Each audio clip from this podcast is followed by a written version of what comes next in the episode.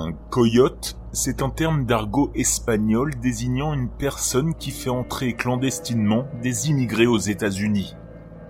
En 2017, je vivais dans un complexe d'appartements et mon voisin, avec qui j'étais très proche, m'a raconté quelques histoires sur son ancienne activité de passeur. J'en ai donc quelques-unes à partager avec vous. En 2003, lui et son ami escortaient cinq personnes, trois hommes et une femme avec une petite fille. Ils étaient partis dans la soirée. Le voyage semblait bien se dérouler et ils avaient parcouru beaucoup de terrain. Le troisième jour, la femme, accompagnée de sa fille, a ressenti une lourde piqûre à sa jambe gauche. Alors qu'elle la secouait, s'est envolé un gros scorpion couleur sable. À ce moment-là, le passeur savait que cette femme n'allait pas s'en sortir. Pourtant, elle a insisté pour continuer. Il n'y avait aucune chance qu'elle puisse revenir en arrière car ils étaient déjà très loin dans le désert. Au fur et à mesure qu'ils avançaient, la femme commençait à ressentir des symptômes. Plus ils avançaient, plus son état s'aggravait. Deux d'entre eux ont accepté de l'aider à la porter, tandis qu'un autre voulait porter la petite fille. Mon voisin leur a dit de refuser. Elle les ralentirait et ils ne pouvaient pas perdre de temps. Mon voisin a donc préparé un petit feu de camp, tout en tendant un briquet à la femme blessée. Il lui a dit qu'une fois qu'il serait assez loin, elle devrait l'allumer. Ainsi, les autorités pourraient la retrouver et lui prodiguer des soins médicaux. La femme a accepté, à contre-coeur, de rester sur place, tout en les suppliant d'emmener la fille avec eux. Mon ami savait déjà où allait la jeune fille et où la déposer. Il a donc accepté de l'emmener. La femme a parlé à la petite fille. Elle l'a rassurée tout en lui disant de suivre l'homme et qu'elle la retrouverait elle aussi là-bas. La petite fille a accepté en silence, tandis que la femme pleurait à chaudes larmes. Ils laissèrent la femme derrière eux et continuèrent leur voyage. Après douze heures de marche avec quelques pauses, ils atteignent les États-Unis. Arrivés à un point de ramassage, un véhicule utilitaire sport SUV devait venir les chercher.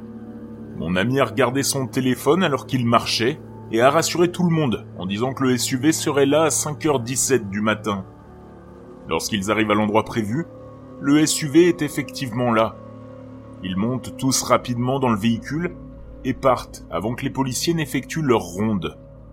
Ils roulent pendant environ une heure jusqu'à Yuma, en Arizona, où les familles des immigrés doivent venir les chercher. À son arrivée, le 4x4 s'arrête à une station-service située en face du lieu de rendez-vous. Son partenaire traverse la rue pour rejoindre les familles et leur faire savoir qu'ils devaient traverser la rue chacun de leur côté pour ne pas éveiller les soupçons. À la station-service, mon ami décide d'entrer dans le magasin avec la petite fille pour lui offrir quelque chose à boire.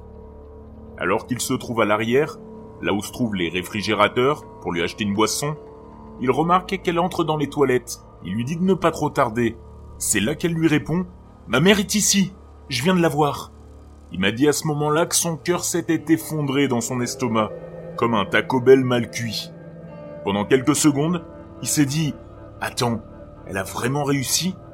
Il ne pouvait pas croire ce qu'elle venait de dire. C'est là qu'il entend des crissements de pneus à l'extérieur. Quatre voitures de la patrouille frontalière s'arrêtent dans la station-service des Ford Rangers avec deux agents dans chaque véhicule.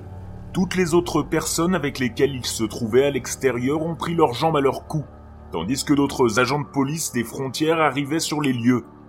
Il a continué à vaquer à ses occupations tout en essayant de se cacher à la vue de tous. Il gardait également un œil sur la porte des toilettes pour femmes. Quatre agents des frontières sont entrés dans le magasin et se sont directement approchés de lui. À ce moment-là, il savait qu'il allait être arrêté. Alors qu'il lui demandait des documents et des papiers, il a tout de suite levé les bras au ciel. Ils ne lui ont pas passé les menottes puisqu'il avait accepté de sortir avec eux tranquillement. Il a aperçu alors deux agents se diriger vers les toilettes, craignant que la jeune fille ne se fasse attraper. La porte des toilettes pour femmes s'est ouverte et une femme est passée devant eux en sortant de la station-service par la porte latérale. Il me jure qu'il n'a pas pu voir le visage de cette femme. En revanche, elle portait les vêtements de la mère qu'ils avaient laissés derrière eux. Les deux agents l'ont poursuivi aussitôt. Lui est rassemblé avec le reste des personnes qu'ils ont fait sortir pendant qu'ils regardaient les agents des frontières continuer à chercher la femme. À partir de ce moment-là, il a été placé en détention. Il est monté dans un véhicule et a été emmené dans un centre où ils allaient tous être expulsés. Ils ont découvert qu'il était le passeur à cause de tout l'argent qu'il avait dans son sac à dos. Les agents lui ont demandé qui était la femme, et il leur a répondu qu'il n'y avait pas de femme avec eux. Il leur a tout raconté, disant qu'ils avaient laissé une femme derrière eux après qu'elle avait été piquée par un scorpion, et qu'ils l'avaient laissée avec un feu de camp avec elle. L'agent des frontières l'a regardé et lui a demandé une description de la femme. Elle correspondait à celle que les autorités mexicaines avaient trouvée quatre heures plus tôt, morte en plein désert après avoir été intoxiquée par le venin d'un scorpion. Sa description concordait également avec celle des deux agents frontaliers qui l'avaient poursuivi. Accusé d'être un passeur, il a été arrêté et condamné à quatre ans de prison. Pendant son incarcération, son partenaire lui a dit que la petite fille avait été cachée par la femme qui travaillait à la caisse ce jour-là. Elle avait été cachée dans le bureau du directeur après qu'elle ait trouvé la petite fille dans la salle de bain, pleurant parce que sa mère l'avait abandonnée. La famille de la fillette avait réussi à la retrouver. Il n'a plus jamais entendu parler d'elle. Et aussi étrange que cela puisse paraître, le rapport de la patrouille des frontières ce jour-là, qui avait arrêté tout le monde, a indiqué que la femme qu'il pourchassait et qui correspondait à la description de la mère, s'était pourtant bel et bien enfui de la station-service.